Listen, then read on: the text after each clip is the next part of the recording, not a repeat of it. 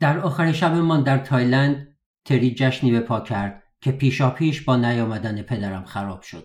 تمام خانه را گشتیم. خصوصا دستشویی ها و حمام ها را. هر سوراخی که ممکن بود درش افتاده باشد. ولی هیچ جا نبود که بشود پیدایش کرد. بالاخره روی میزش یک یادداشت پیدا کردیم. جسپر و تری عزیز رفتم جنده خونه برمیگردم. بهتری از اینکه برادرش او را در آخرین شبی که می‌توانستند با هم باشند قال گذاشته بود خیلی برخورد. من هم نتوانستم متقاعدش کنم که هر رو به موتی حق دارد آین باستانی خودش را برگزار کند. بعضی دست عزیزانشان را می‌گیرند ولی بعضی سکس بدون حفاظ و استعمارگرانه جهان سومی را ترجیح می‌دهند. قبل از خواب یک چندتایی چیز را برای سفر جمع کردم. برای آمدن به تایلند چیزهای کمی با خودمان آورده بودیم و حالا برای سفر بازگشت حتی باز هم کمتر چیز برداشتم. برای هر کداممان یک دست لباس یک مسواک یک خمیردندان و دو ظرف کوچک زهر پلاستیکی که تری با دست لرزان سر میز شام به من داده بود. اگه یه وقت گم شدین یا چه می‌دونم قایقتون راهی بستر دریا شد یا کارتون به جایی رسید که چیزی به جز از گرسنگی مردن و غرق شدن تو انتظارتون نبود بفرما اینم یه راه سوم. به من اطمینان داد زهر سریع اثر و نسبتا بدون درد است. هرچند کلمه نسبتا مدتی ذهنم را مشغول کرد. فکر کردم اینها شاید نسبت به زهرهای دیگر توی مغازه ها فقط باعث شوند کمتر از درد فریاد بکشیم. گذاشتمشان در زیپ بغل چمدانم.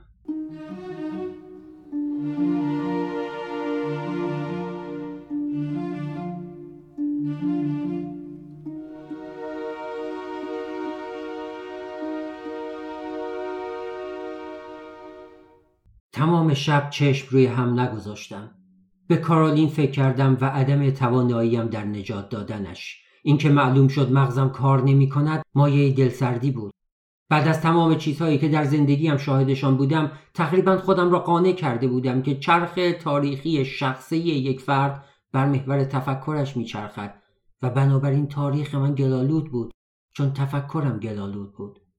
تصور کردم تمام تجاربم تا حالا احتمالا تجسم ترسهایم بوده خصوصا ترسم از ترسهای پدرم.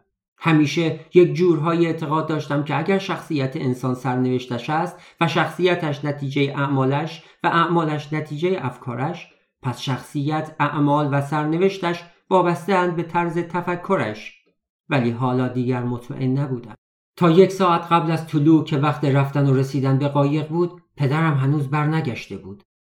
فکر کردم یا خسته از چانه زدن با روسپی ها در بانکوک گم شده یا در وان پر از کف یک هتل پنج ستاره دراز کشیده و به این نتیجه رسیده نمی‌خواهد به استرالیا سفر کند و به خودش هم زحمت نداده به ما خبر بدهد تری پرسید حالا چی کار کنیم؟ بیا بریم بندر شاید بیاد اونجا نیم ساعت تا بندر از میان شهر روی هم تلمبار شده و هومه متزلزلش که شبیه خانه ای ساخته شده از ورق بود که فرو ریخته باشد راه بود.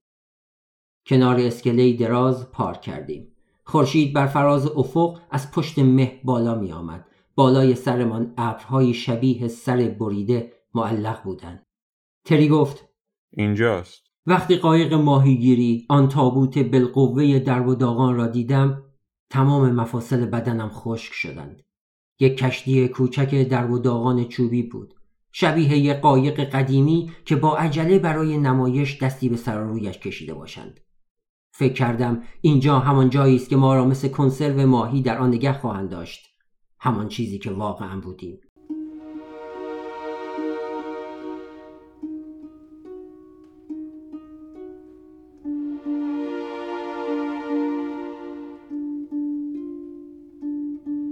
چیزی نگذشت که سر پناهجوها پیدا شد. فراری ها. وحشت زده در گروه های مشکوک دو و سه نفره پیدایشان شد. مرد و زن و بچه. وقتی روی اسکله جمع می شدند با سر شمردمشان. هشت دوازده هفته بیست و پنج سی. همینجور می آمدند امکان نداشت همه در این کشتی فکستنی کوچک جا شویم. مادرها پسران و دخترانشان را محکم در آغوش می فشردند قصه هم گرفت. از وضعیت خانواده هایی که به امید یک زندگی بهتر جان فرزندانشان را به خطر میاندازند ولی این ما بودیم فراری ها همه این دو حس همزاد را به نمایش گذاشته بودند امید و ناامیدی دزدکی یکدیگر را بغل می کردند و کشتی کوچک را با بیاعتمادی مطلق برانداز می کردند. احمق نبودند می‌دانستند زندگیشان به شانس بسته است. عمیقا شک داشتند این کشتی پوسیده راه رهاییشان باشد. همانطور که نگاهشان می‌کردم فکر کردم آیا قبل از پایان سفر کارمان به آدمخواری خواهد رسید؟ آیا ران آن مرد را می‌خورم؟ یا مایه ستون فقرات آن زن و پشتبندش هم کیسه صفرایش را؟ کنار اسکله با تری منتظر ماندیم. قاچاقچی ها یهو پیدایشان شد. همه لباس خاکی نظامی به تن داشتند. ناخدا از کشتی پایین آمد. مردی بود استخوانی با صورتی خسته که جوری گردنش را میمالید انگار چراغ جادوست دستور داد همه سوار شویم. با خیالی آسوده گفتم اگه بابا نیاد من که نمیرم. صبر کن تشریف آوردن. لعنتی. بله خودش بود. داشت تلو تلو خوران می آمد سمت ما. می‌گویند قیافه همه در پنجاه سالگی همانی است که لیاقتشان را دارند. خب متاسفم ولی هیچ کس در هیچ سنی سزاوار قیافه ای نیست که پدرم در آن لحظه داشت. انگار نیروی جاذبه از کنترل خارج شده بود و جاذبه زمین صورتش را رو به پایین می‌کشید و همزمان جاذبه ما رو به بالا. اینه؟ قایق اینه؟ قایق لعنتی اینه؟ ضد آب هست؟ به نظرم که خیلی داغونه. بله خود خودشه همینه. قشنگ معلومه این نمی‌تونه ما رو ببره فضا. موافقم.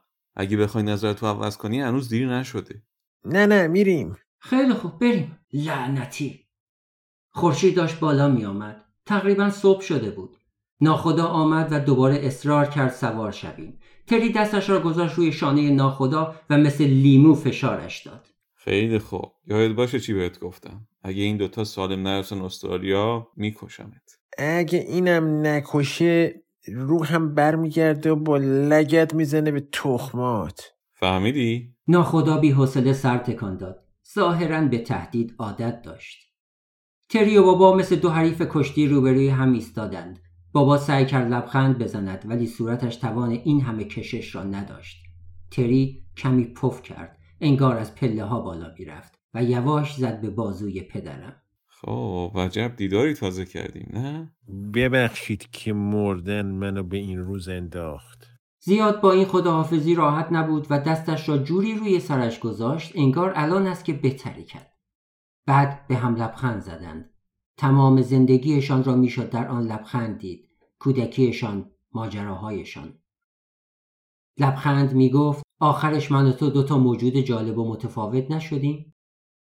تری گفت مرگ خوب و آرومی داشته باش و سعی نکن جسپه رو با خودت ببری نگران نباش اون هیچیش نمیشه و از برادرش رو گرداند و سوار کشتی چوبی شد که آرام به لبه اسکله تنه می‌زد. تری شانه هایم را گرفت و لبخند زد. به جلو خم شد. بوی گشنیز و لیمو می‌داد. پیشانیم را بوسید. مواظب خودت باش تو چه کار می‌خوای بکنی؟ فکر کنم از تایلند برم. شاید برم کردستان یا ازبکستان. یکی از این جاهایی که نمی‌تونم اسمش رو بنویسم. می‌خوام یه تعاونی هم اونجا راه بندازم. این ماجرای پدرت و کارین یکم تکونم داده. احساس می‌کنم باید برم یه سفر طولانی و سخت. ببینم چی میشه. یه احساس عجیبی دارم که دنیا قرار دود بشه و بره هوا. جنگ شروع شده جسبه یاد باشه چی گفتم. ندارها دارن با هم متحد میشن. داراها روزگاری سختی پیش رو داره. با او موافقت کردم که دنیا به این سمت پیش می رود. فکر می‌کنی ممکنه یه روز از سایه بیای بیرون و برگردی استرالیا؟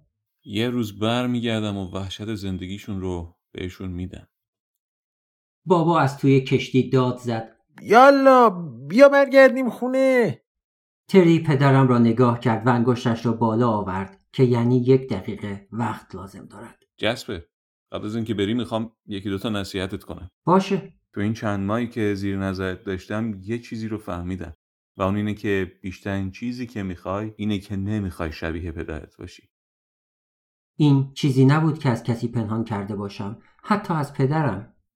احتمالا تا حالا فهمیدی که اگه افکار شجاعانه داشته باشی بدون نگاه کردن میری وسط خیابون و اگه افکار سادیستیک و پس داشته باشی هر بار کسی بخواد بشینه صندلی رو از زیرش می‌کشی تو چیزی هستی که فکر می‌کنی پس اگه نمی‌خوای شبیه پدرت بشی نباید با فکر کردن خودت به یه گوشه ببری.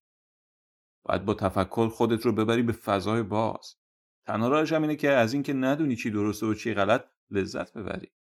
تن به بازی زندگی بده و سعی نکن از قانوناش سر در بیاری. زندگی رو قضاوت نکن. فکر انتقام نباش. یادت باشه آدمای روزدار زنده میمونن ولی آدمای گرسنه میمیرن. موقعی که خیالاتت فرو میریزن بخند و از همه مهمتر.